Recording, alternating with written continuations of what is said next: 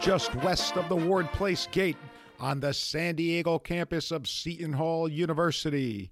He is the prodigal son of Marlboro Township, Mike Dizzy Deseri, class of 2001.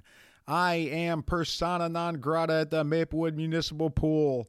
Tommy Chilkaharsky, class of 1997. We are the number one Seton Hall Pirate podcast in San Diego. We are Left Coast Pirates. I would normally ask Mike how he's doing tonight, but quite frankly, I don't care. I'm angry, I'm disgusted, and I'm disappointed. And what disappoints me most is wasted opportunities. It's why last year was so disappointed to me. We are not a program that can afford to waste opportunities because just like that, they're gone. This year's team was a mystery at the beginning. Everyone claimed that it was a rebuilding year, and yet somehow they put together a pretty impressive out of conference record in one of the more challenging out of conference schedules we've had in recent memory. The bar was raised, expectations had been reset, and we have wasted it. We wasted an eye opening wooden classic victory. We have wasted as thrilling a game as I can remember against Kentucky. We wasted a true road victory against Maryland. Hell, we wasted an opening night victory against St. John's. We were 3 and 1. Everybody was ecstatic. Everyone except for me. And everybody was saying, You're just a Debbie Downer. But I warned people about at Providence, and nobody listened. I warned them about a repeat performance against DePaul, and people left. And now the bottom's dropped out. We're three and five. Fourth straight tournament appearance is a pipe dream. This team will be lucky to pull out an eight and ten record at this point. We'll be lucky to be considered for a first round NIT loss at this point, Michael. Are you hearing me, Michael? Are you done yet? Are you no, off your soapbox? I'm just beginning. Can, can can we move forward? We should be I- I five it. and three,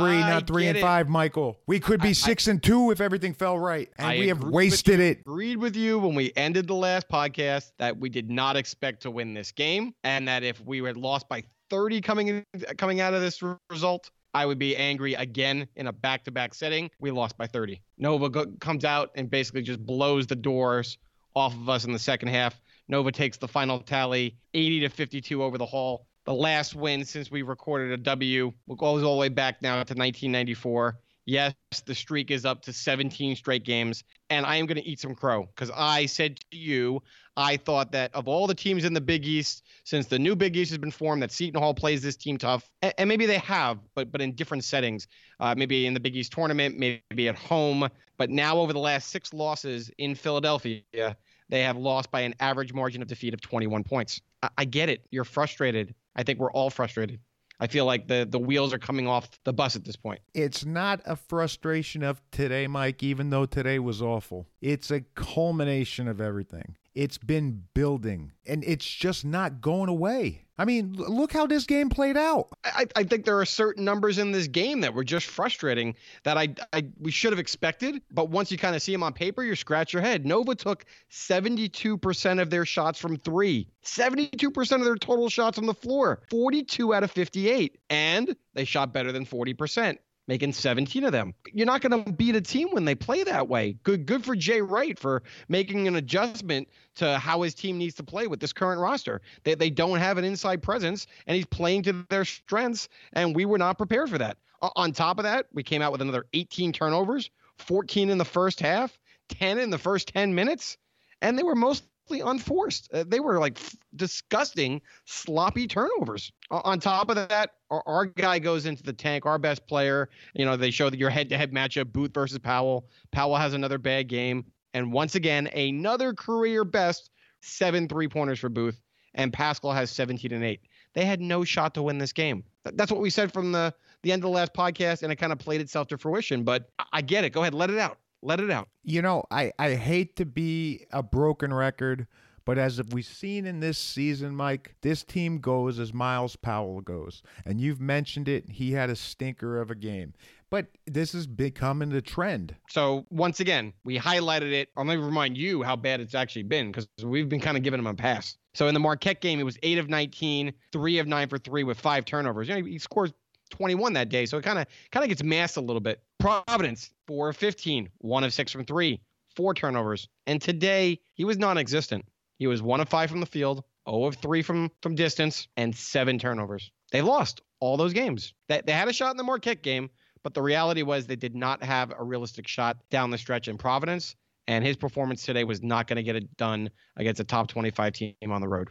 It just wasn't. And again, I'm going to say what I've said in the past three or four podcasts. When was the last time you saw Myles Powell come out of a play and get an open look? Nova's two bigs were certainly getting good looks today, and that wasn't a surprise. You knew who was going to shoot the ball. Willard knew who was going to shoot the ball, and he still got open looks. Marcus Howard gets open looks all the time. Where is the offense? Willard had one job this summer. It was to figure out how am I going to get shots for Powell. That's one job. I think he's been trying to get him open shots. Uh, he's coming off double double screens. He's getting the ball out high. I mean, what else do you want him to do? He's getting the ball up out high. He's getting the ball on the wings, and he's still in positions where he has to make big time moves to get his shots open. What do I want to see? I want to see wide open shots like the guys from Nova were making today. They were moving the ball. They were coming off of screens. They were coming into wide open shots. That's all he's going to do. Give me a shot. I don't think Myles is getting the support from the other players on the floor to take the attention away from the opponent's game plan to give them that breathing room, to make them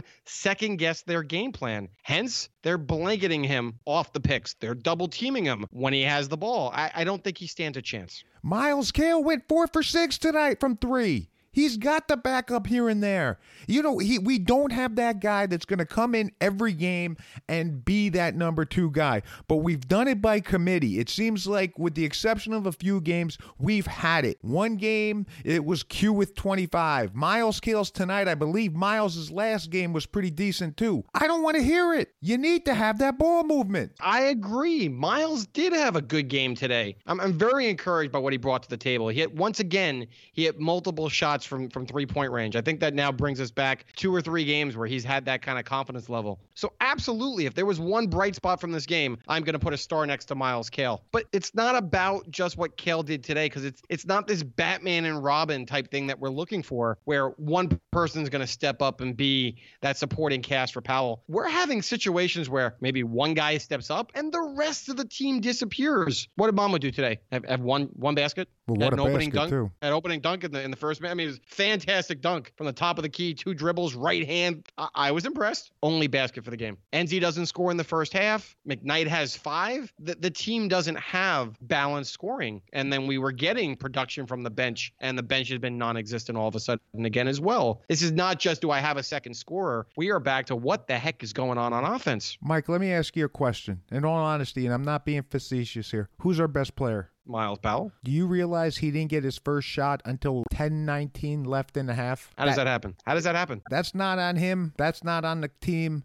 That's on the coach. And a lot of this stuff that Myles is coming through, these tough games, these bad shots, these turnovers, are I believe are coming through his frustration of having to work so hard for every little thing. And I think it has a direct correlation as to why our turnover count has gone up. I think Myles is putting the ball on the deck, trying to create stuff that's not there because he's frustrated. You said it. He's frustrated. He feels like he needs to be the man. This team is going through scoring droughts. He's trying to take that responsibility on his shoulders, and it leads to a lot of turnovers. And I also think we're starting to see some of the success that McKnight had previously start to kind of uh, regress a little bit because he was being told by Kevin, I need you to be a little more aggressive. Think about scoring first. And the first possession of the game, I think, highlighted that. Your point guard, after breaks down the defense on the very first possession, should not be getting a charge. You shouldn't. McKnight is not thinking like a true point guard right now, and and the two of them are a turnover machine waiting to happen in the backcourt. It's just it's it's not good. The the numbers don't bear out what we should be doing with the type of small margin for error that this team has. It's been crazy since the Big East play has started how bad we've been taking care of the ball, especially considering how well we did in the ATA conference holding on to it. It's appalling. I thought that that was one thing that was a besides the grit and the hard nosed defense, it seemed like this team was playing a lot of fundamental basketball, specifically around ball security. I mean, there were some games where we didn't have a lot of assist totals, and I think we kind of worked our way through that, but the turnover number was always respectable. I believe we were averaging about 11 per game prior to the DePaul matchup. And over the last five, it's not been good. 16 against DePaul, 17 at Marquette, the dreaded 22 that cost us the game of Providence. We got back to a little bit of basics with 11 against the DePaul, but the defense didn't show up, and 18 again today. It's not a number that you can win with. And it's becoming a commonplace right now, the sloppy turnovers and this being the norm. And, and that's that's very eye opening and alarming. And to your point about Q, you know, he is one of those dreaded combo guards that we've been trying to fit into a starting point guard position over the last few years. The problem here is the only true point guard we've got on this team is somehow behind Shavar on the rotation. And again, this isn't a, I, I feel bad because we keep banging on Shavar. It's not his fault. But what is going on here? I figured you'd be a little harder on Shavar, but the night's early. Uh, can't, I can't beat up on the kid. He gets his number called, and you go in when the coach tells you when to go in. But he's being asked to go in and play point guard. He's not a point guard. We've gone we, over this. We keep hearing these rumors about Willard not having a lot of confidence with Anthony on the defensive end, even though I haven't seen any of that in game time. No, he is. I mean, I don't get to see what he's seeing in practice. And Willard has always been this kind of coach that says, if you don't give it to me in practice, I'm not giving you the minutes in the game. Rumor is not only is he lacking some of that foot speed during game time, but he's, he's not giving that effort uh, behind the scenes. It's there. He's right. He's, he's a step slow. He's a freshman. He's adjusting to the speed of a play at the Division One level. But we are lacking so much on the offensive side right now. I think there needs to be a little bit of give and take. This is is not the atrocity that Taurean Thompson brings to the floor of no defense and horrendous shot selection. When Nelson has been on the floor for the, the limited minutes he's had, he's had almost a two to one assist to turnover ratio. He seems to be smooth with the ball and he's he's playing within the the confines of the offense. Why can't we give him more minutes? Somehow he went from being trusted to close out the Kentucky game to not getting any minutes here until garbage time. It doesn't make sense. My issues here with this this point, and, and I really need to hammer hammer at home are a couple things. One, not to pick on Shavar again, he should never be on the floor as your point guard. Never. So that's not on Shavar again. That's on the coach. And, it's and, and you could see it. He came in, he spelled Q in the first half. The first time he brought the ball up the court, we're sitting there counting it down. Okay, we're down to 20 seconds okay, we're down to 15 seconds and so on and so on. And then it's down to five, and Cale's got to throw up a crazy shot at the end of it that might as well be counted as a turnover as opposed to a missed shot. Next time down the court, he front rims a shot, boom, he's out. He's on the bench again. Like I said, this this is not about Shavar. This is about the coach kind of looking at what his resources are and deciding that that's the best option in that situation. That's what I take issue with. What I also take issue with is we started the season going down the missed opportunities of recruiting at the point guard position over and over and over again by not having a tr- true point at that position. And then we were pleasantly surprised that we had Nelson. We even said we're good to go for the next three and a half years. I don't even worry about the position. I have the utmost confidence in this duo leading us forward. Now I'm worried that Nelson's sitting on the bench watching a former walk on who doesn't play point guard take his minutes. And what's the first thing that you're thinking of? Transfer. I, I said the same thing. So I, I, don't have a point guard next year. I, I have Q. I still have a guy transitioning as from a combo guard, but I don't have a point. They cannot lose this kid. If you don't play in today's game, guys transfer. It's I got the way you, that it is. Players know. Players know who can play. And I if I'm Anthony Nelson sitting on the bench, I got big problems being behind this rotation. My bigger issue is Willard got called out for it in the postgame. And his response was, Yeah, I, I guess I got to go back and, and relook at this Anthony Nelson situation.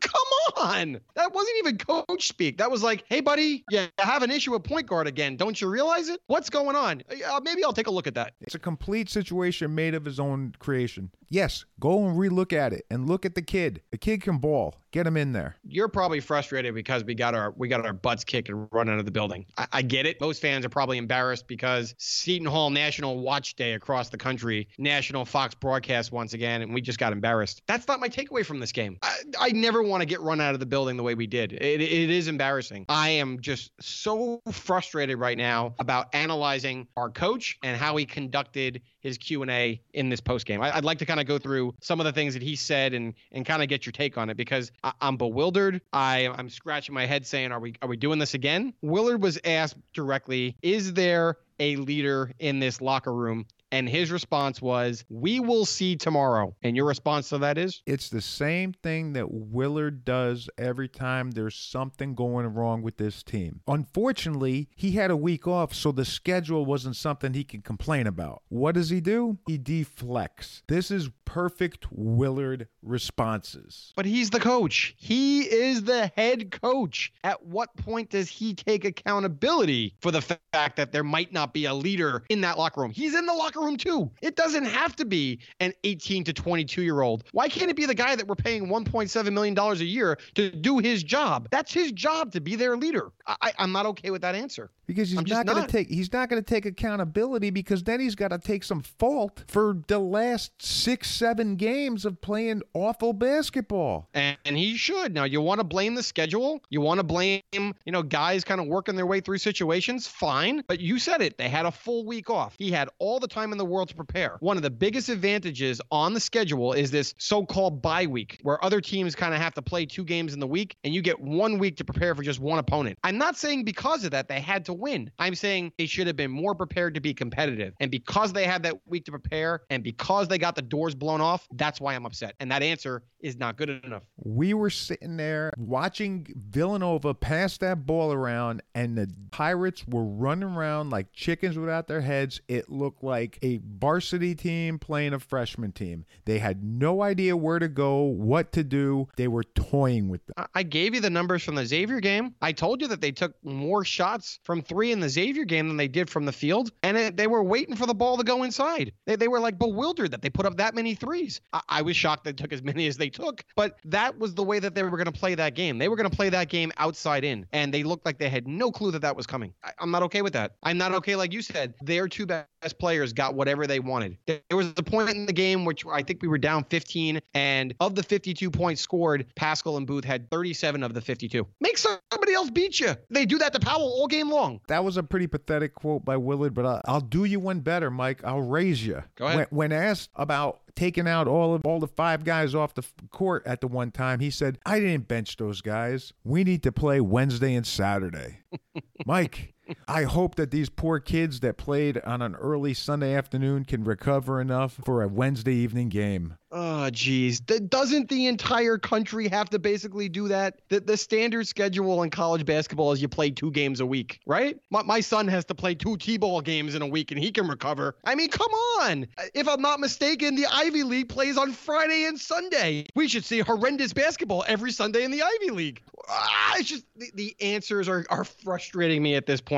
And my issue with that quote is deja vu again. After the 2016 game against Creighton, when he did the same thing and benched the entire team, his response was, and I quote, they weren't benched. Sound familiar? We had come off a tough game at Villanova on Wednesday night where guys had logged a lot of minutes. We got down, I think, 19. And sometimes the guys just don't have it. Simple as that. Did, did he take out his playbook for bad quotes in a post game press conference and just go to the well and, and, and repeat that game over again? It's obvious that he did this in some sort of disciplinary measure. Like just say that. Exactly. Like just say, look, exactly. I'm sending a message. I was sending a message then. I didn't like the effort. I didn't like the execution. I didn't like whatever. I didn't like the color of your socks. But I'm putting you on the bench. And then I could sit here, and I think half of the media people that cover this team could sit there and say, okay, we, we can accept that answer. You don't have to call out anybody in particular and say, well, well, Myles didn't bring it or Sandro had a bad game. Just say collectively, we didn't show up tonight. That's on the players. That's on me. We're going to get back to practice tomorrow and we're going to make sure it doesn't happen again. That is on all of us. And I'm the head coach, and it starts with me. I, I, can live with that answer. I we haven't gotten that answer once in nine years. That's my issue. With all the issues we have with Willard, I'll, I'll tell you my biggest problem with him right now. Willard doesn't coach well from behind, and I don't mean from a game's perspective. I mean from a seasonal look. When things start rolling south, Michael, he does not, or should I say, cannot make the right adjustments like all big time coaches do. He just doubles down, or he gets he gets nervous and he'll try something crazy like starting Brodie one game, and it just keeps snowballing and snowballing till it bottoms out. I don't disagree with you, and I think his counterpart took a shot at him in the post game. Everybody loves Jay Wright, and he says the right things, but Jay goes. Myles has a lot of pressure on him, like Eric and Phil do. I know they can carry us, but I don't want to wear them out. It was kind of like, hey, Kevin, I think we all have that problem. Everyone's going out and targeting our best guys. Everybody's game planning to stop our guys from putting up 25 for a night. And I make sure that my guys are prepared so I don't have to grind them for 37 minutes to do that. Uh, maybe you should do that with Myles. You think that was his subtle way of saying you got to figure that one out? Maybe Jay's tired of Willard whining about the schedule and other things like we all are here. I mean, it's getting old. He needs to come up with some better liners here. I, I think everyone loves Jay Wright. You win two national titles, you, you can do nothing wrong. I, I have one issue with Jay Wright from this game. They were up by 30. There's eight minutes to go. And he does this repeatedly. He's got his starters in, just bombing away from three still, drilling, drilling the hammer into us. And I'm, I'm complaining about this this fact to one of my buddies after the game. And he goes to me, he goes, There's a reason why this guy can afford his fancy suits. He never gets beat by a backdoor cover. I should have hammered the nine and a half. he understands how to step on your throat when he has you down and make sure that you cannot get back up. I, I don't think he needs to do it when we're down 30, but they have a killer instinct. I've The got best- no problem with this. I, you know what? Good, good for Jay Wright. But make sure your guy doesn't get back up. I don't care. Let him Okay. do it. Th- then I want my coach to model this to an extent. You know, everybody wants to basically say, oh, why can't we be Villanova? We're a similar sized private Catholic school, you know, four or 5,000 undergrad, you know, similar kind of structure. We don't have football. We should have the ability to kind of follow the progression of Villanova and get more on the national stage. I- I'm not saying we progress to win a national title anytime soon, but th- that was the hope is you kind of take the baby steps that Wright did. I'm starting to worry that our coach does not have in him what Jay Wright brings to the table. What is the ceiling for Kevin Willard now that we've seen nine years of him? I'll ask you this, Mike. What has he improved upon as a coach? In these nine years, what have you seen him improve himself with? You, got me at a loss of words here. I, I didn't expect that question, and I don't have an answer. Well, I- I I thought think at that's the times he's- point. I, I you know, thought at he- times he's been a very good defensive coach. We've talked about this. Very good X's and O's defensively. I don't think he's motivational. I think if you back him into a corner, he comes up with some of these quotes that are, yeah, they make you kind of queasy. I, I want to see my guy be tough in a foxhole. And, and maybe he is behind the scenes, but I don't see it on face value, not from the fan base perspective. I don't see him as someone who recognizes his own shortcomings and does something about it. I don't see him as a top notch recruiter, even though we lucked out three, four years ago with a really good recruiting class and that, and he never built upon it. So you're asking me what is ceiling? I think we saw it during the Big East tournament when we are we are regressing in our love for Willard in about a two week window. I think he is he has parts of what he does are, are outstanding as a coach, but I don't think that they collectively come together in the head coaching qualities that you need to be an elite program. He's he's not a bad head coach. He's a good head coach, above average to good, depending on the, the day of the week that we're talking about him. But we're we're asking to be that top 25 team consistently. We're asking to advance deep in the tournament. You you got to make adjustments on the fly to win games like that. I'm with you. I don't think he has that pedigree in him to do so. Not after what I've seen for nine years.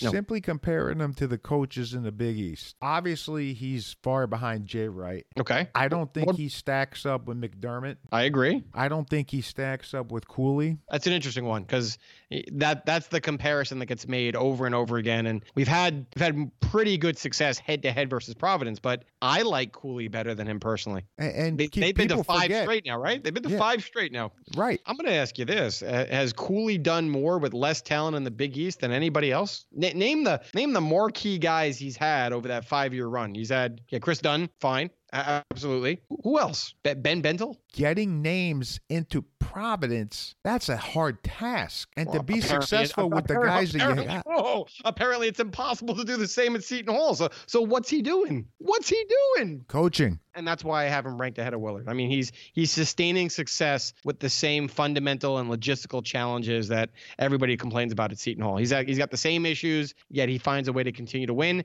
and he gets teams to play up to a level that they probably are not expected to play up to.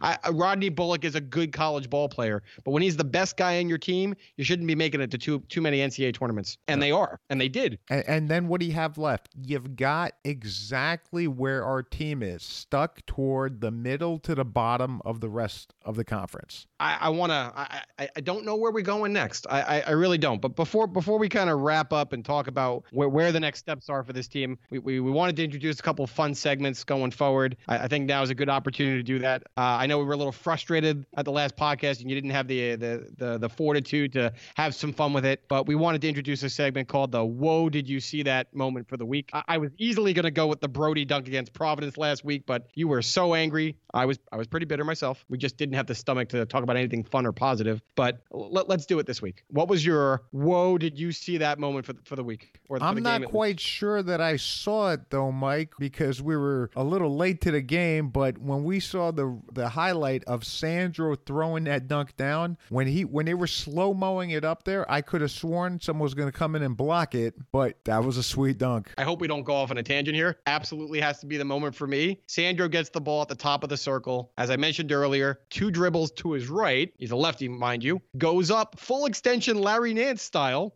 with his right hand and flushes it down. So for the first minute of the ball game, you can kind of pound in your chest a little bit. That's the kind of potential that people see in Sandro, and it's just it's not coming to fruition as consistently as we want to see it. But that's why people get excited about his his ability. That was the whoa, did you see that moment for me in today's game? There was Another... a couple whoa, did you see that? I don't want to see that again moments. There was the time that Powell just decided to pass the ball to the half court to nobody, and then Gillespie picks it up and hits a three to put us down 19, and that was essentially your game. But I'm going to go with Mamu this week. Uh, another fun segment of ours is Willard in the huddle, trying to pick up some kind of uh, coaching points, if you will. Mike, what did you hear out of the huddle this week? Well, well this segment normally makes me cringe. And, and, and, last week we talked about it as a side point, not as a fun segment. But Willard was talking about being solid in the huddle against you know, against Providence and not giving them free looks. Today, I wanted to pull my hair out. It's, it's the first media timeout or second media timeout. And Willard's in there going, hey guys, no more offensive rebounds. Use your elbows. And I'm sitting there going, is he, is he doing a, a, a boxing out tutorial right here on the on the sideline? He, he flat out does doesn't practice it. He said, "You said I don't want to get guys hurt in practice, so we don't pl- we don't practice boxing out."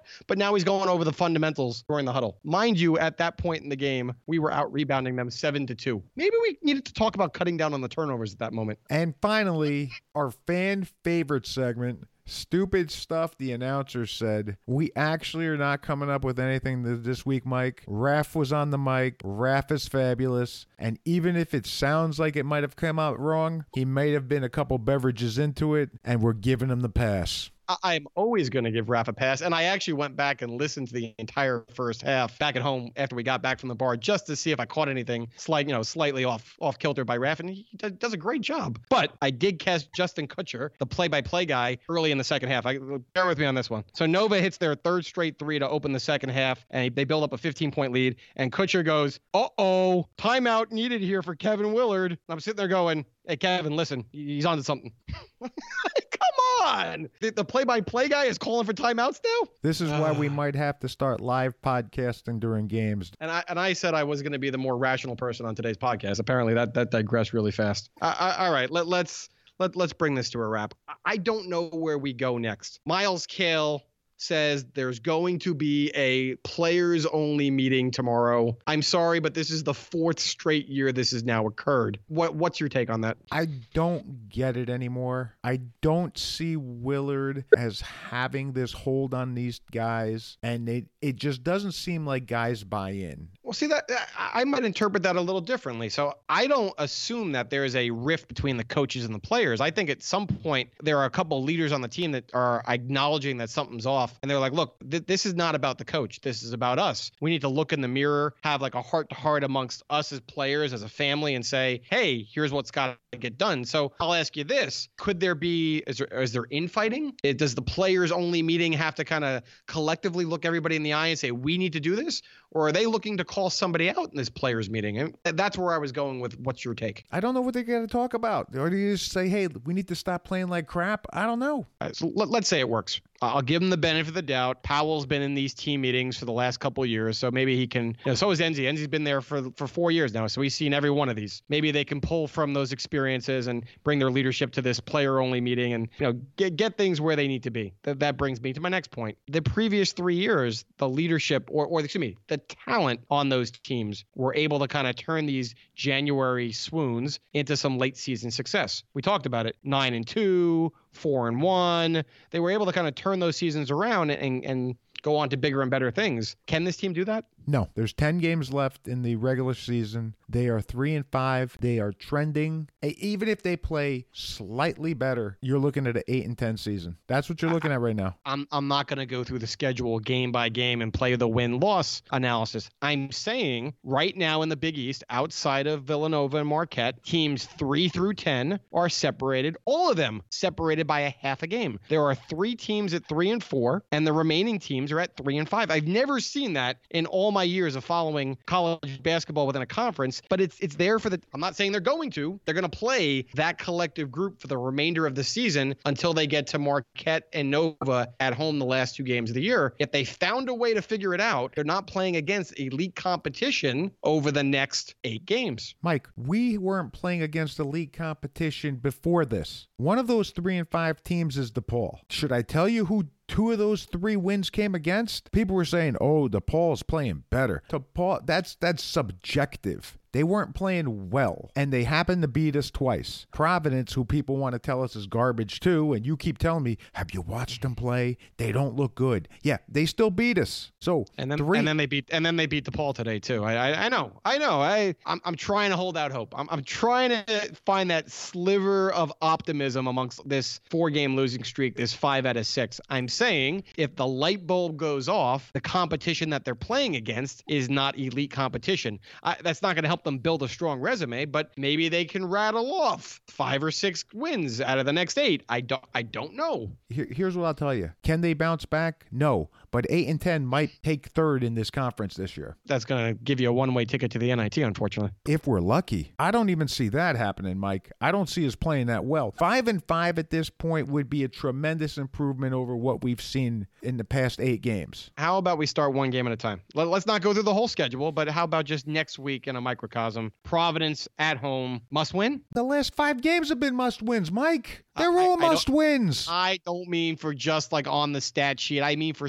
psychologically. I, I think if they were to lose this next game, pretend like the the plane. We were talking about a roller coaster. Roller coasters go up and down. So you win one, you lose one. You win a couple, you lose a couple. We are right now. Let, let, us take the analogy. We're no longer a roller coaster. We are in a plane and we are on a complete nosedive. I think if they lose the next game on Wednesday night to Providence at home, I think the media is going to be all over them. I think the players only meeting is going to fall apart. I'm afraid that they will not be able to pull the plane out of the nosedive for the remainder of the season. I'm afraid that you could possibly see a repeat of the Isaiah Whitehead freshman year. And there is so much potential for the year beyond, but you got to keep it together. You got to build a foundation before they get to next season. I don't want to see it completely go off the rails. That's my concern about this Providence game. So you see Wednesday, we're at the Rock, we're playing Providence. We just got our butts handed to us. Do I think they win? Yeah, I, I, I think they win in a close game, but I'm not going to put too much meaning into that. Is that going to okay. take them off the snide? I don't think so.